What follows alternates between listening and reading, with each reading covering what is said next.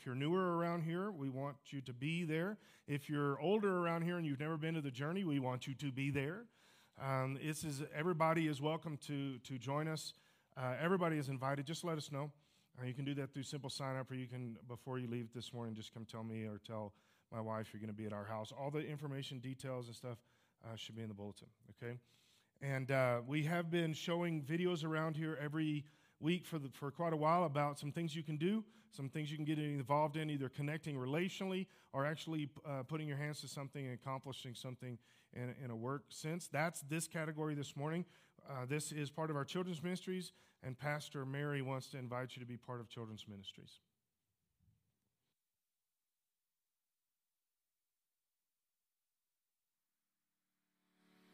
When I grow up, I want to be an actress.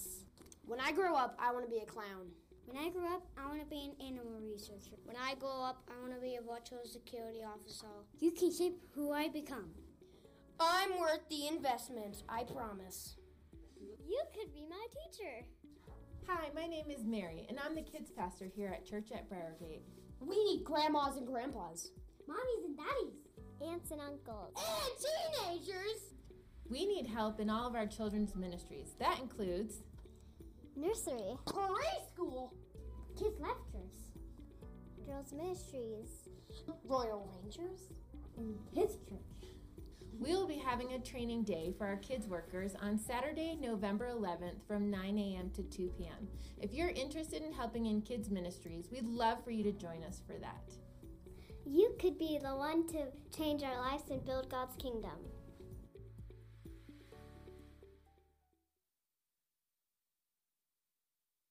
So proud of all of our kids. Uh, turn with me to Exodus chapter 20. Um, I did have one more thing I wanted to mention. Um, do, you have the, do you have the picture back there? Uh, we weren't allowed to tell anybody for a little while, but my kids are expecting. and I'm going to be a granddaddy. Be a grandpa. I've told them I want, because Scott is difficult to say sometimes for kids. I've been dealing with this all my life. Um, so I told them I want my name to be Papa Squat. they're not they're not sold on it yet, but we we got time. We got time. We can work on that.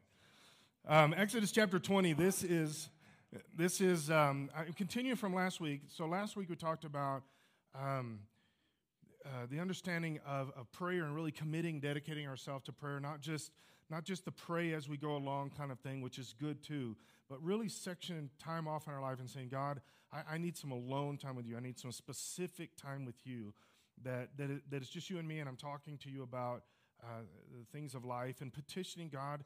There's, there is, there is uh, a mentality sometimes that if we just keep doing it with all of life, that that's okay. But as I mentioned last week, it's the same thing as saying to my wife, Yes, I want to have a, uh, a very important conversation with you, um, I need some background noise like we do with worship music and stuff. And so I'm going to have the football game on while we're having this deep uh, discussion of marriage and family life. Sometimes you do need to turn everything, including your worship music, off, turn everything off, and have some just alone time with God. And, and really, this is you and Him on, a, on an intimate level. All right, so I want to take this to kind of the next step of this this morning and, and look at this from the concept of prayer and fasting. And then at the end of this, we're going we're gonna make some decisions about this week and to call us into uh, this entire week of uh, time of prayer and fasting and really looking at that as a uh, collective body that we're doing that together. There's, there's some things that I mentioned last week that I think that we, I think there's a few things going on in our church in a big sense. I mean, there's lots of things going regularly, but, but these, a couple of basic specific things that I think I, really believe that we are, that we're coming to a time frame of kind of a, a, a harvest. I, I, mean, I'm talking about witnessing all the time. I'm talking about, but I, I, I, I'm sensing, maybe I'm totally wrong, but I don't think I am, that, that we're coming to a time frame that, that, that God is about to put a lot of people in our paths individually and as a church corporately that want to accept Jesus Christ as their, as their Savior. And we need to be ready for that. We need to be the church that, that, that on a spiritual level, we're saying, okay, um, I'm ready personally to witness to my my coworker. I'm, I'm ready as a, we're ready as a church to, to, to uh, absorb these people into the kingdom of God and help them see who Jesus is on a regular basis. And I, I think another piece of this is, and I, I think they're tied together, but I do believe, and I've mentioned this a lot over the last quite a few months now, I believe we're kind of coming up to a wall in a spiritual sense, and I don't necessarily know what that means, and I don't know like what's on the other side, except some some general things that Scripture tells us about what God wants to do with this and how He wants to pour His Spirit into our lives and things like that. And and so, prayer and fasting is is how we get to the other side of these issues, how we push through to these kind of things. And and so, I want to explain that a little bit this morning. I mentioned also last week that um, that sometimes the this, these are good red flags for us. These should be, um, these should be important things for us. I was, I was thinking about this the other day. We had, uh, my son Isaac has a, has a girlfriend, and he invited her over to dinner. Um, you know, the meet the parents dinner, and, and I, man, I love those moments. And, um, and so I'm, I'm, I'm, I'm quizzing her. In fact, my oldest son called and said, Dad, please, please don't. Please don't. Just don't, Dad. And I said, You don't even know. You're not here. You don't know anything. He said, But I know you. And so please don't. But I did encourage her constantly through the dinner. I said, Are you writing some of this stuff down? Because I think these are red flags for you. I don't know if, if you're paying attention, but these are red flags to this boy that you're trying to date. So, so these are the kind of things that, um, that as, as a, a, Christian, there should be some red flags. Here's some of these red flags. When you are, um, when you're catching yourself being critical of things, that's a red flag of something. And one of the basic things is, is that there is a, there's a spiritual drought that's happening. Okay, if you're critical, and you can choose any context, uh, the easiest is family, uh, marriage. If you're being critical and everything just has kind of a negative uh, twist to it, uh, that's, that's spiritual drought. That's not, their, that's not all their problems. It's your problem. The Holy Spirit is is wanting to do more things in you than you're letting him at that time, and specifically just closeness and intimacy. Um, critical in the workplace, critical of people of the of you know that nobody on the road drives right. Right? I know you're thinking, no, that's different. That's you crossed the line there. But but if, if you got this criticalness that's going on, I've even seen it within the church. I can see as a pastor when when things start becoming critical within the church context and and, um, and that's not always something that you, you like define specifically, but you can feel it. You can sense it. That's a, that's a, a, a good um, sign that our eyes are not on Jesus like they're supposed to be, and we need to kind of re, uh, reappropriate this and say, okay, Lord, this is about you. It's not about us. One of the best things that I've, I have heard about all these um, NFL players kneeling for the anthem and stuff like that, one of the best commenta- commentaries that I heard about this is one guy saying, the saddest part about this that they don't realize is that the, the national anthem is, is all of ours together for a country, good and bad. It doesn't matter whether you've been a good or bad country over the past. I mean, there's all that junk going on. But he said that the national anthem is for all of us, and you've got a few people that have made it about them. And, then, and we can do the exact same thing in church. Church is about all of us. It's the kingdom of God about all of us. And if you're not careful, you can make it about you.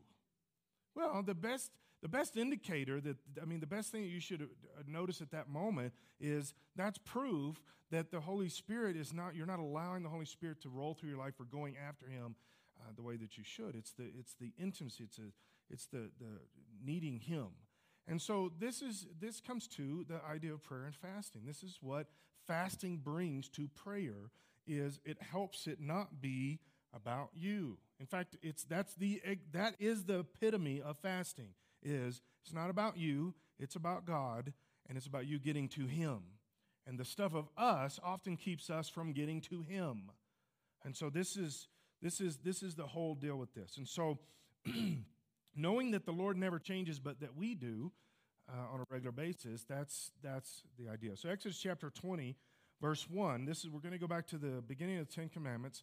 And again, I, I know I, I uh, say this every now and then, but if you really want to know the heartbeat of God, you've got to go back to certain specific places. And I think creation, the creative the creation account, is one of the best places to really get God's heartbeat about things. But you got to kind of look past the Sunday school way of looking at, at um, the creation account and look at bigger, let it expand. The same way with the, the Ten Commandments, certain things like this along the way, that we take them and we limit them but they're not limited when the way God laid them down in the beginning. We limit them. You know, we put them on nice little things that magnets that stick to our refrigerator, and because those aren't big, you have to simplify them to the thou shalt nots, right? And that's not really what's going on here. So in Exodus chapter 20, verse 1, it says, Then God gave the people all these instructions I am the Lord your God who rescued you from the land of Egypt, the place of your slavery. Now, this is, this is an important sentence to start out with to understand the context of the Ten Commandments. The Ten Commandments are not just a list of don't do this because the, the great ruling judgment God in the sky tells you not to do this.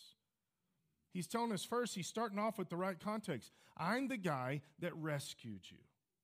I'm the guy that, that and if we go back to that account in, uh, uh, of the, um, the, the Exodus and the, all the stuff coming up to it, it says that he heard their cries of distress. He heard their cries calling out to him, We need you, God. We need you to rescue us. And that's what took him to, to delivering them from the slavery of the Egyptian people. And so he's going back. He's saying, I'm the guy that rescued you, I'm the guy that, that, that brought you out of slavery. You must not have any other God but me.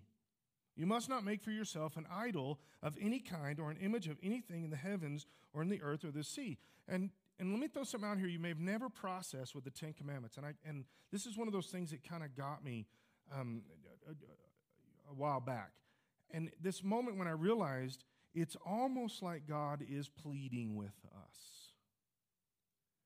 If you can, if you can not serve other gods, that would be really good. And, and part of the reason for this, I think there's a lot. I think this is a very big picture, but part of the reasons for this is he is he is um, guidelined, uh, set up certain guidelines for us that says this is this is who I'm going to be, and if you will be this, these are, will be the results.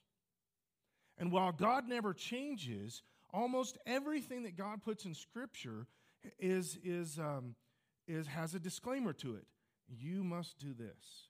I will do this. I will be this. And you will do this and be this, and then these will be the results. I'm going to take care of him and bless you and do all this other kind of stuff. And we think that God's list of who he should be should be regardless of how we treat him in, re- in return.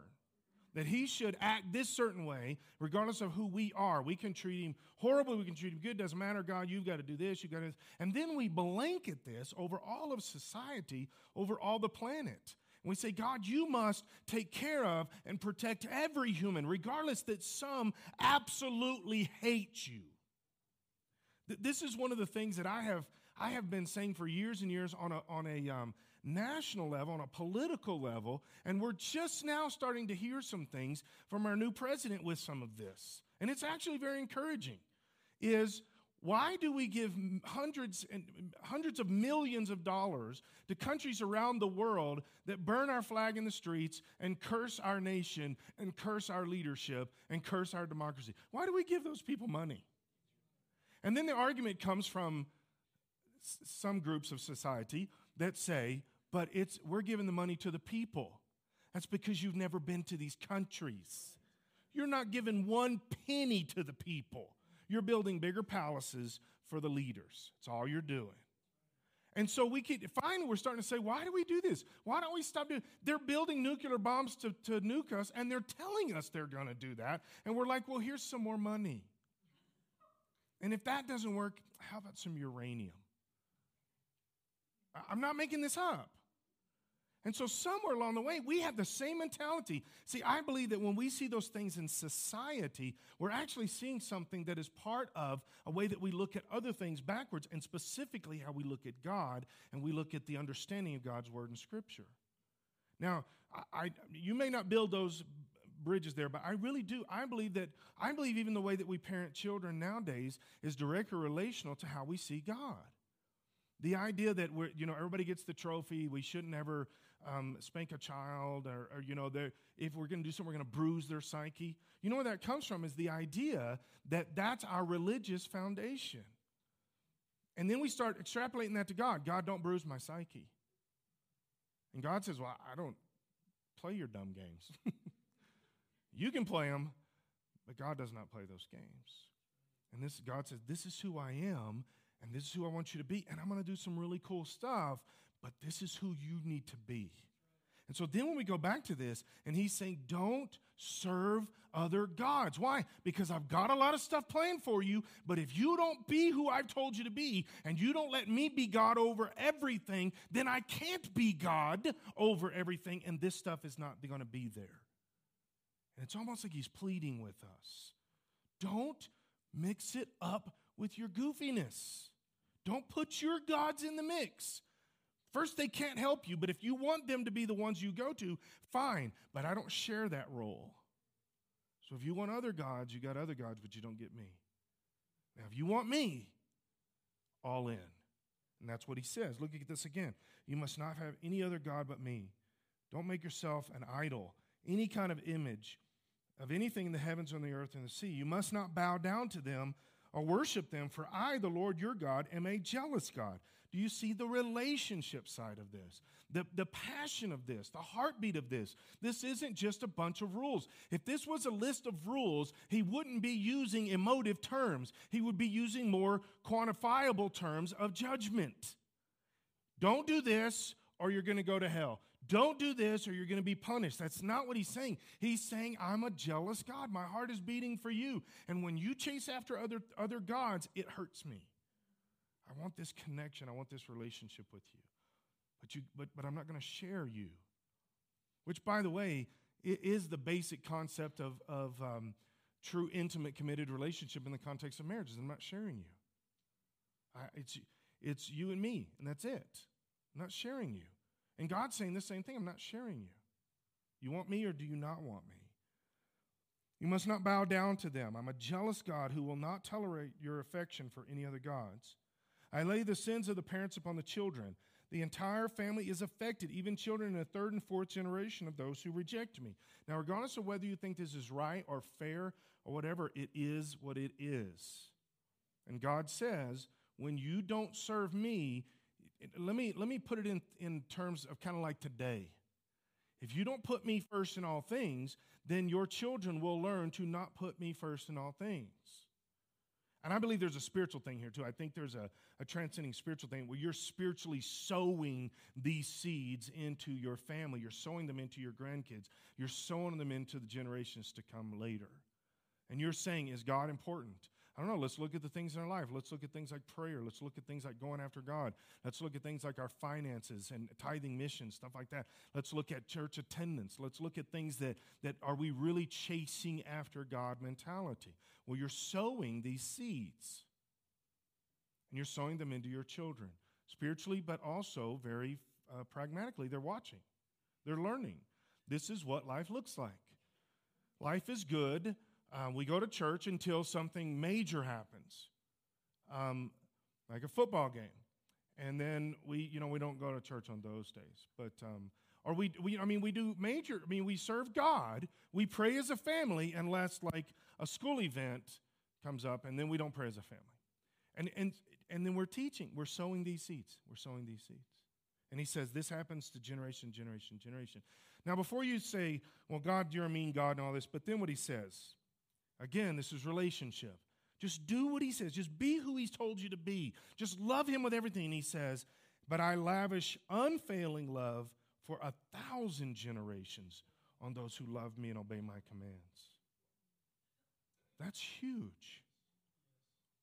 He says, Would you, when you're not serving me, when you're not passionate after me, it's going to affect the next few generations to come. But if you'll bow down before me and serve me, it will affect for a thousand years. My love will be poured out, my blessings will be poured out. I, I really believe that as, as America, that's a little bit what we've experienced. We've experienced, even in modern times, we've experienced the blessings of our forefathers. Um, I grew up, I was a teenager in the 80s, and um, who said wow? Okay, good, all right. Somebody punch him if he. So, so I grew up in the 80s. I was four in 1989. So, um, so, uh, so what was I saying? So, I, I, I, I saw, I saw, and it's hard for me to explain this to my kids nowadays, but the even from the late 70s into the to the even the year 2000, that time frame, our country was amazingly, amazingly financially blessed. And, and people could make money like crazy. Just almost, you know, just try a little bit and you're going to make some money. You're going to get jobs that are way above what you should have. All kinds of stuff that were happening. I watched this stuff go on. And, and I don't believe it's because we were such a godly people at that time frame. I believe that we were experiencing the blessings that had been poured out from God upon the grandfathers and the great grandfathers and the great all the way back kind of generations that said, we're going to serve God no matter what. We're going to put God first. We, as a country, we're going to live morally according to what God's laws are. And then God blesses and God blesses and God blesses. So here's the question that I would say for us is what are we doing? How are we thinking living right now that would say, uh, my great grandchildren, this is what they're going to get? I'm saying in a general sense, look at our country right now. What are we building right now as a country that we're going to be handing off to our great grandkids, our great great grandkids. This it's kind of scary to me to see just continue with wherever we are right now, just pick anywhere in society right now and take that to a, a culmination of, of, a, you know, it doesn't get better, it, it continues the same direction. What is that going to look like? Morally? What's it going to look like financially? What's it going to look like um, in a spiritual sense? What's it going to look like in, in a relational sense? In a kindness in how we treat people sense? God says, if you'll put me first above everything, that's really the basis of it. I will, I will bless to a thousand years. Let me show you something else you might not have noticed before. Matthew chapter 9, verse 14. Now, the few scriptures after this are the scriptures about the wineskins. And, and the wineskins always seem to get the, um, the uh, focus of this little, you know, don't put um, old leather on, I mean, new leather on old wines. You know how. So, you know it probably better than me, hopefully. So, uh, Matthew chapter 9, the very first part of this, first two verses of this whole paragraph, is something that I think sometimes we can skip right over and not really see what he's saying. One day, the disciples of John the Baptist came to Jesus and asked him, Why don't your disciples fast like we do and the Pharisees do? And, and I don't believe that John the Baptist's disciples were trying to be um, sarcastic. I don't think they were trying to be holier than thou. I don't think that's what's going on. I don't think they're saying, oh, look at us. We, we fast. Why don't your disciples? I think they're really asking a question. I'm hoping that they're really asking a question saying, I, I want to know because I think there's actually a reason. I think there's something going on that I haven't really processed. And while I am fasting, I believe that's part of my life. Why aren't your disciples fasting, Jesus? And Jesus says, Do wedding guests mourn while celebrating with the groom? Of course not. But someday the groom will be taken away from them and they will fast. This is one of the things that I know is not that popular of a subject in Christianity in America today is the idea of fasting. Um, it's, it's countercultural. We're the opposite in our country today. We're all about eating more and having more and doing more and engaging more and all these other kind of things. I mean, we're a society, even though I'm in favor of this, I'm not anti this. I want you to process this because 20 years ago, if I would have said this, people would have said, You're crazy. We, we pay $6 for a cup of coffee.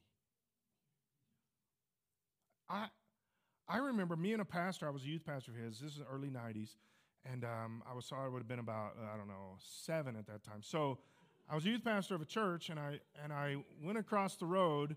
Me and my pastor would go across the road to this little coffee shop where all these farmers would hang out. And that was our, we, we took an opportunity to witness to them, and the guys would have prayer requests for us and things. I mean, it was kind of a cool thing. So we'd go across and we'd get a cup of coffee 50 cents. 50 cents. And it was coffee. That was it. It was just coffee. And, and if you would have told me then someday you are going to walk into a store and buy a cup of coffee with all kinds of stuff in it and flavors and names and things, and you're going to pay six bucks for that coffee, I would say, You're crazy. But it's pumpkin spice season, right? so, So, so here, here is the deal with, with this um, thing that I think maybe we don't see here with something that Jesus is saying. He's saying, look, you've got, you've got a lot of stuff. You've got things. You've got life. You got. A, But here's the deal that I don't think we process is when the groom goes away, we fast. And, and I think this needs to be a part of our Christian walk on a regular basis. I think fasting has got to be integrated into this as part of us. This is what we do. Because I don't think there's anything else that I read in Scripture that shows us that we can get certain dynamics in our life changed the way they need to be without fasting. And fasting, now this is the part that we probably haven't processed before. Do you realize it? Look what he, get, what he says here. Do wedding guests mourn while, the, while they're celebrating with the groom? Of course not. That someday when the groom is taken away, they fast. You know what that tells me? Is that when Jesus is standing with us in physical form, which is relationship, we don't need to fast because we have him there. But when he is not there in physical form, the, the, the physical connected relationship side has been taken away. And apparently, according to this, the only way I can get back to that at some particular level is that I fast. There's a relationship concept here. That if I really want to get that closeness and that intimacy with Jesus, the best that I can, separate from the incarnation itself, the best that I could hope for is that I, I fast and I say to this human body, this physicalness, I say, You're not in charge, and I'm going to put you off to the side for a little bit because you're the reason I can't get close to Jesus. When I look in the mirror, that's the reason I can't get close to Jesus on a regular basis because I got so much of me involved. I got so much of my life and my ideas and my time schedules and my stuff. And Jesus is saying, I really want to spend some time with you. He says, I used to could spend it to, with you in person, but now that I can't, you fast. That's what, that's what these two verses are saying. Fasting is a relationship thing. It's directly connected. Matthew chapter 17, verse 14. Now, God knows that we need Him. He knows this. And we know that we need Him.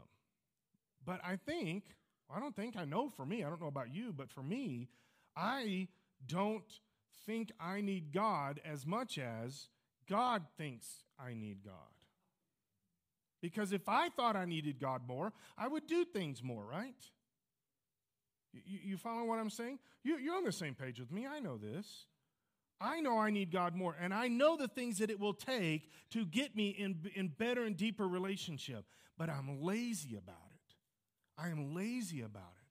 I, I, I work out all the time. That is a big deal for me. I love to work out, I love to exercise, I love to lift weights, all this kind of stuff. My oldest son called, he, he likes this too, and he's, he said, Dad, I'm going to work out tonight and all this. And he said, I'm doing this. I'm, we talk about some of the things that we're working out and doing. And he says, What are you doing right now? And I said, Well, son, it's been um, about five weeks since I've been to the gym. He said, Dad, that's not acceptable. And I, and I, so I reverted back to, I used to beg you to work out me. Shut your mouth, kid. I know you don't, you just now, I don't know who you think you are kind of thing. But after I got past that, I was like, yeah, you're right. Do you know how easy it is to not work out? Can I get an amen? Are we, are we deep followers of that philosophy? But you, but you know how difficult it is to take a step. So this week, this last week, finally, after weeks of not doing this and being lazy about it, and, and I'm a three, four days a week. I, I mean, I'm adamant about this when I'm on track, and I'm usually on track a lot. And um, so this week, I went and had a small heart attack and an explosion in my lung, and uh, we call that a workout, and I got back on track. Here's another thing: when you when you reach the advanced age that I'm at, yeah, I'm up to 12 now. You, you, it, it, it takes more. It takes more. And I was thinking about it this week while I was praying to the, to the Lord in heaven to come quickly while I was on an exercise bike. I, I was thinking to myself, you know, this is the thing, and I think this is spiritually. I think sometimes we think as we get older in life and older in Christ, because we know more, because we have an understanding of things more, that we don't have to work as hard at this. And I think it's actually the other way around. We have to fight ourselves more because we've got a lot more of life convincing us we don't need to or want to, or we're okay, or things are, are right like it is. I remember the very first week I was a youth pastor, the very first church I was a youth pastor at, I spent six or seven hours a day praying, God, please help me know a little bit about what I'm trying to, to accomplish here. I've never been a youth pastor. I didn't know what I was doing. I was scared to death. This pastor called me and said, Hey, you want to be a youth pastor? I was like, All right. And then I got there and I'm thinking, What have I done? And I began to pray and seek God because I was scared. I'm not, I'm not exaggerating, I was scared to death. I would get up in the pulpit and preach. I only did that a couple times the first year that I was a youth pastor. And I would stand there, and we had these big pulpits, big old wooden things, huge, tall. And, and I was so thankful for those because I was shaking like this behind it. I don't, I don't get nervous nowadays. It's been years and years since I've been nervous. I don't always think that's a good thing. Because sometimes being nervous, insecure, or whatever, not maybe not insecure, but you know what I'm saying, fearful or whatever, pushes us toward desperation in God more. God, I don't know what tomorrow holds, so I'm going to spend time with you. And then I know this is circular reasoning. Don't, don't put too much theological into this, but I do think there's some, some reality here. I do think that sometimes the reason we go through the things we go through is because God can't get us close to Him in any other way. If we just live our life like we're living it, we don't go after Him. And so He says, okay, I guess I got to put some potholes in your life. And then maybe that doesn't work. So He says, okay, me put some small trenches in your life. Well, that doesn't work. And so He puts a, a, a Grand Canyon in your life. And finally, on the way down, you're like, wait a second, God, I could use you. God says, finally, finally. As let me help you with a little a spiritual secret here. Fasting can get you there without the stuff. Fasting can get you there without the, the pressures of life because you're choosing to put yourself in a place to say, God, I need you, regardless of whether good things or bad things are happening in my life. I'm going to chase after you. And that's what fasting does. No to self and yes to the Lord. Matthew chapter 17, verse 14. He says, When they had come to the multitude, a man came to him, kneeling down to him, and saying, Lord, have mercy on my son, for he's an epileptic and suffer severely. And by the way, this is the New King James. This is not New Living Translation, in case you're trying to follow along in one of your Bibles. The reason I use the New King James here is because this is one of the few places that I believe the New Living Translation doesn't get it right. You say, well, who are you to judge that? Wait till we get to the end of this and you'll see. It says, Lord, have mercy on my son so I brought him to your disciples, but they could not cure him. Then Jesus answered and said, O faithless and perverse generation, how long shall I be with you? How long shall I bear with, uh, bear with you? Bring him here to me. You understand he's talking to his disciples when he says that? He said, Our disciples can't cure him. And he starts into this, You're faithless and per- perverse generation. The disciples are like, I thought you, you, he just, you're talking about us? That's what's going on. Jesus rebuked the demon, it came out of him, and the child was cured from that very hour. Then the disciples came to Jesus privately just to check out why did you call us that stuff? Why could we not cast this out? So Jesus said to them, Because of your unbelief, your lack of faith. For surely I say to you, if you have faith as a mustard seed, you'll say to this mountain, Move from here to there, and it will move, and nothing will be impossible for you. However, this kind does not go out except by prayer and fasting. And in the New Living Translation, that verse is left out because um, it wasn't in some earlier manuscripts, which I think they got it wrong. It should be in there. Look at it again. However, this kind does not go out except by prayer and fasting. Now, he's talking about building, the, building your faith up. The disciples had kind of gotten a little bit of. Um, a little bit, I believe, a little bit of arrogance. Jesus gone around and he's doing a bunch of miracles and he sends them out and they're going around doing miracles. And so they come to this father that's got this child that's really dealing with this. And this is a major big deal. And I think they took it a little casually. They took it a little arrogantly. And, it, and, and Satan said, I'm not playing your games. I'm not coming out of this kid. You, you don't have enough power. You don't have enough authority to make me listen to you at this particular moment. And Jesus says to the disciples, because you're missing the concept of what faith really is and what authority really is. And that thing happens, this whole event would have been different if you'd have been spending time praying and fasting. This is, this is important for us. I don't believe that just being a Christian ha- gives you everything that you need for all situations and settings. And this is part of the reason that Jesus tells the disciples to go be filled with the Holy Spirit before you leave Jerusalem Because as a Christian, you don't have everything you need. You need empowerment. And then he says, as you're living this Christian life, you can rise up and get stronger and stronger and push out the, the presence of the Lord, the authority of God. You take on the authority yourself rather than it being godly authority. And this can be changed with prayer and fasting. Why? Let's go back to Matthew 9, uh, 9 when he says, it's that this relationship thing, when I'm gone, you need to fast to remember who I am. And this is about me and not about you. That this is about my authority and not about you. This is about power over everything and not just living your Christian life on a daily basis. But again, the scripture I've been talking about over the, the last few months quite a bit is that this idea that in the last days we're going to have a form of godliness but not power. We're going to have good Christian church stuff, but we're not going to have power. And he's saying right here when you come face to face with demonic activity, you better be close to me.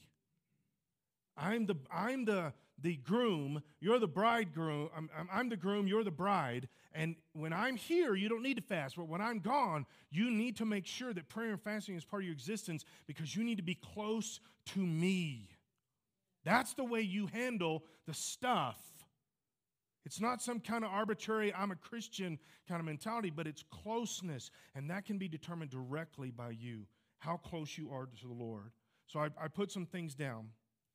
Fasting helps us. Two basic things limit the input and focus on the Lord so that the input becomes about the Lord. Limit the input of what's happening in your world in your life. This is part of the reason that we focus, uh, that we fast food. Food's a big input, is it not? Now, I've met some people along the way. I've got a friend of mine I went to college with that he thinks eating is just what you do to stay alive. I, I've told him many times over the years, you're lucky you're still my friend because I don't understand that kind of communist thinking. I don't get that. Food is not just what we do to stay alive, that's how we live. Right? That's how God expresses himself to us. My wife made a, oh, well, I'll, I'll say, stay focused, focus. Limit the input of all the stuff, and food is a big one, and, and our natural needs and desires are, are a big one. And, and uh, focus on the Lord. That's what fasting does. So then we, first thing is we listen better. We do spend more time with the Lord, and we really truly will desire the Lord's will. Fasting does this for us and prayer and lifestyle and scripture, it helps us get push all of our stuff to the side. Push our natural tendencies as a human being. I want this. I need this. I desire this. I had a pastor years ago. He, did, he just passed away a couple months ago. He was in his 90s and little tiny guy and just amazing man of God. And he'd say, while he was preaching, he would say, Now, now I really like Dorothy, as his wife. I really like Dorothy. He said, but sometimes I look at Dorothy and I say, No, Dorothy, you and I are not having romance because I'm going to spend time with God. And I'm over there going,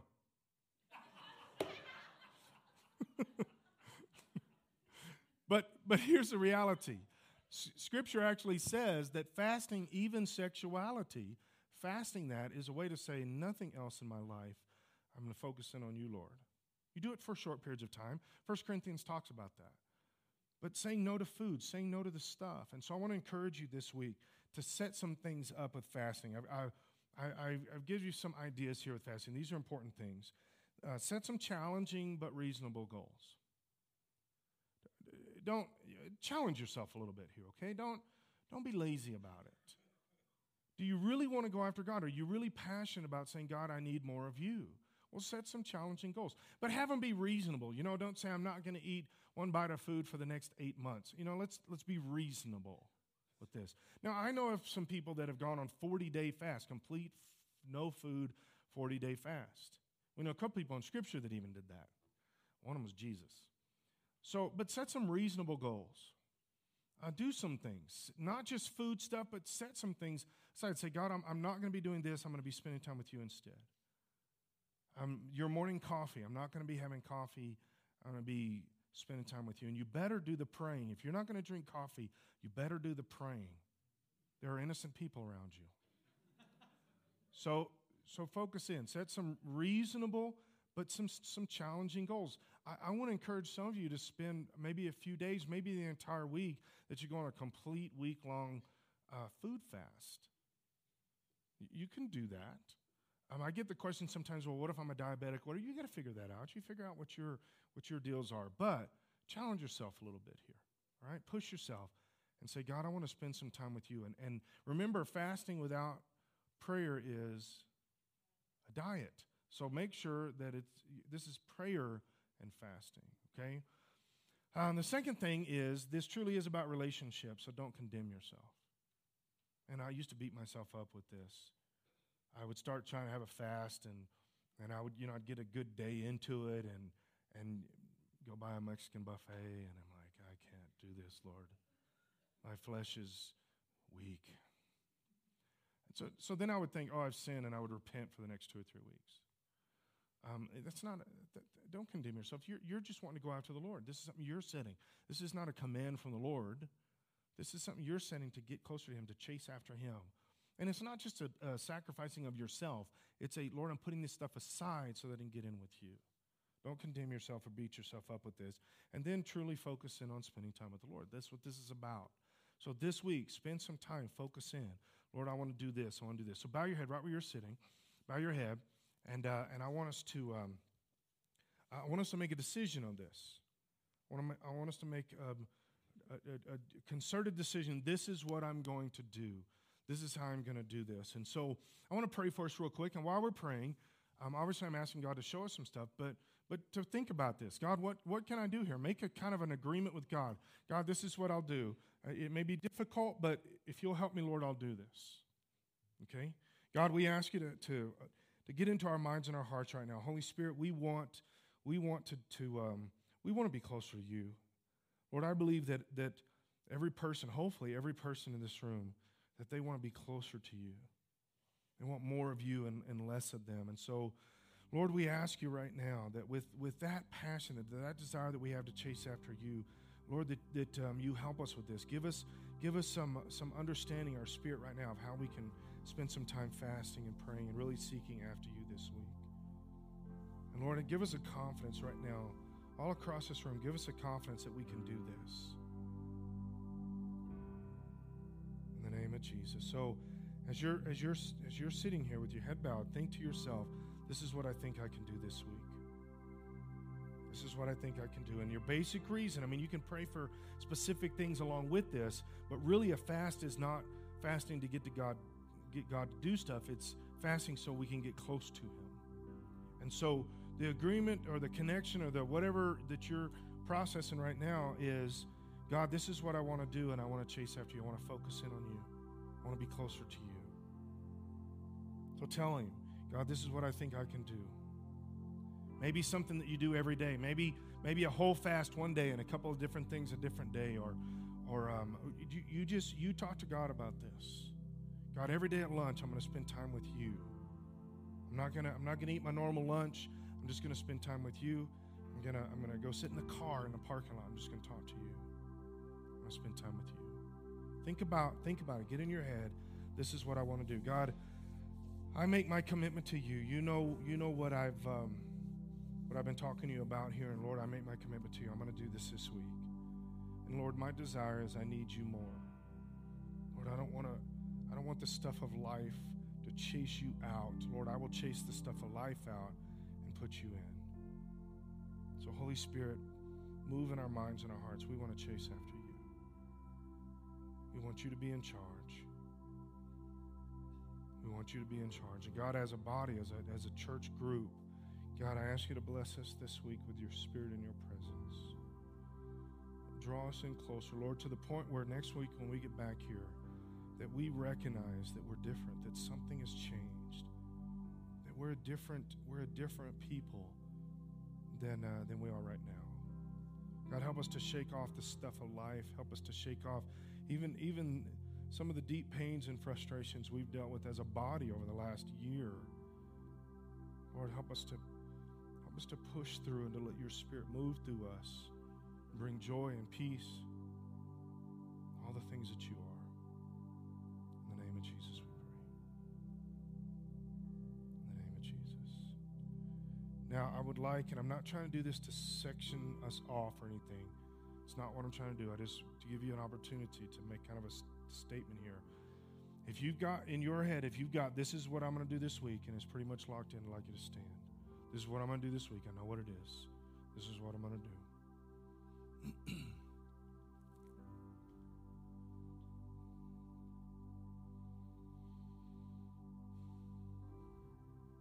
All right. God, we thank you so much. Lord, for all those that are standing, I ask you to, to, to, help them be successful in what they're trying to accomplish. Lord, those that are still sitting, help them to figure out what, what they're going to do with you, what they're going to do with this week. And uh, Lord, before they go to bed tonight, that they'll that they'll lock that in. They'll know this is what I'm going to do. And that God bless us. Bless us with you. Bless us with you. In Jesus' name Amen. Let's all stand before noon tomorrow. God's going to give you the opportunity to let somebody know Jesus loves them. Do the best you can. Tell somebody about Jesus, and He will honor that in your life. It's a guarantee. Our ushers will be at the back, ready to solicit you for the Schultz's uh, offering for India. So definitely get an opportunity to meet them, talk to them, and as God puts it on your heart, we want you to have the opportunity to uh, contribute financially too. Have a great rest of your day. Uh, you're dismissed.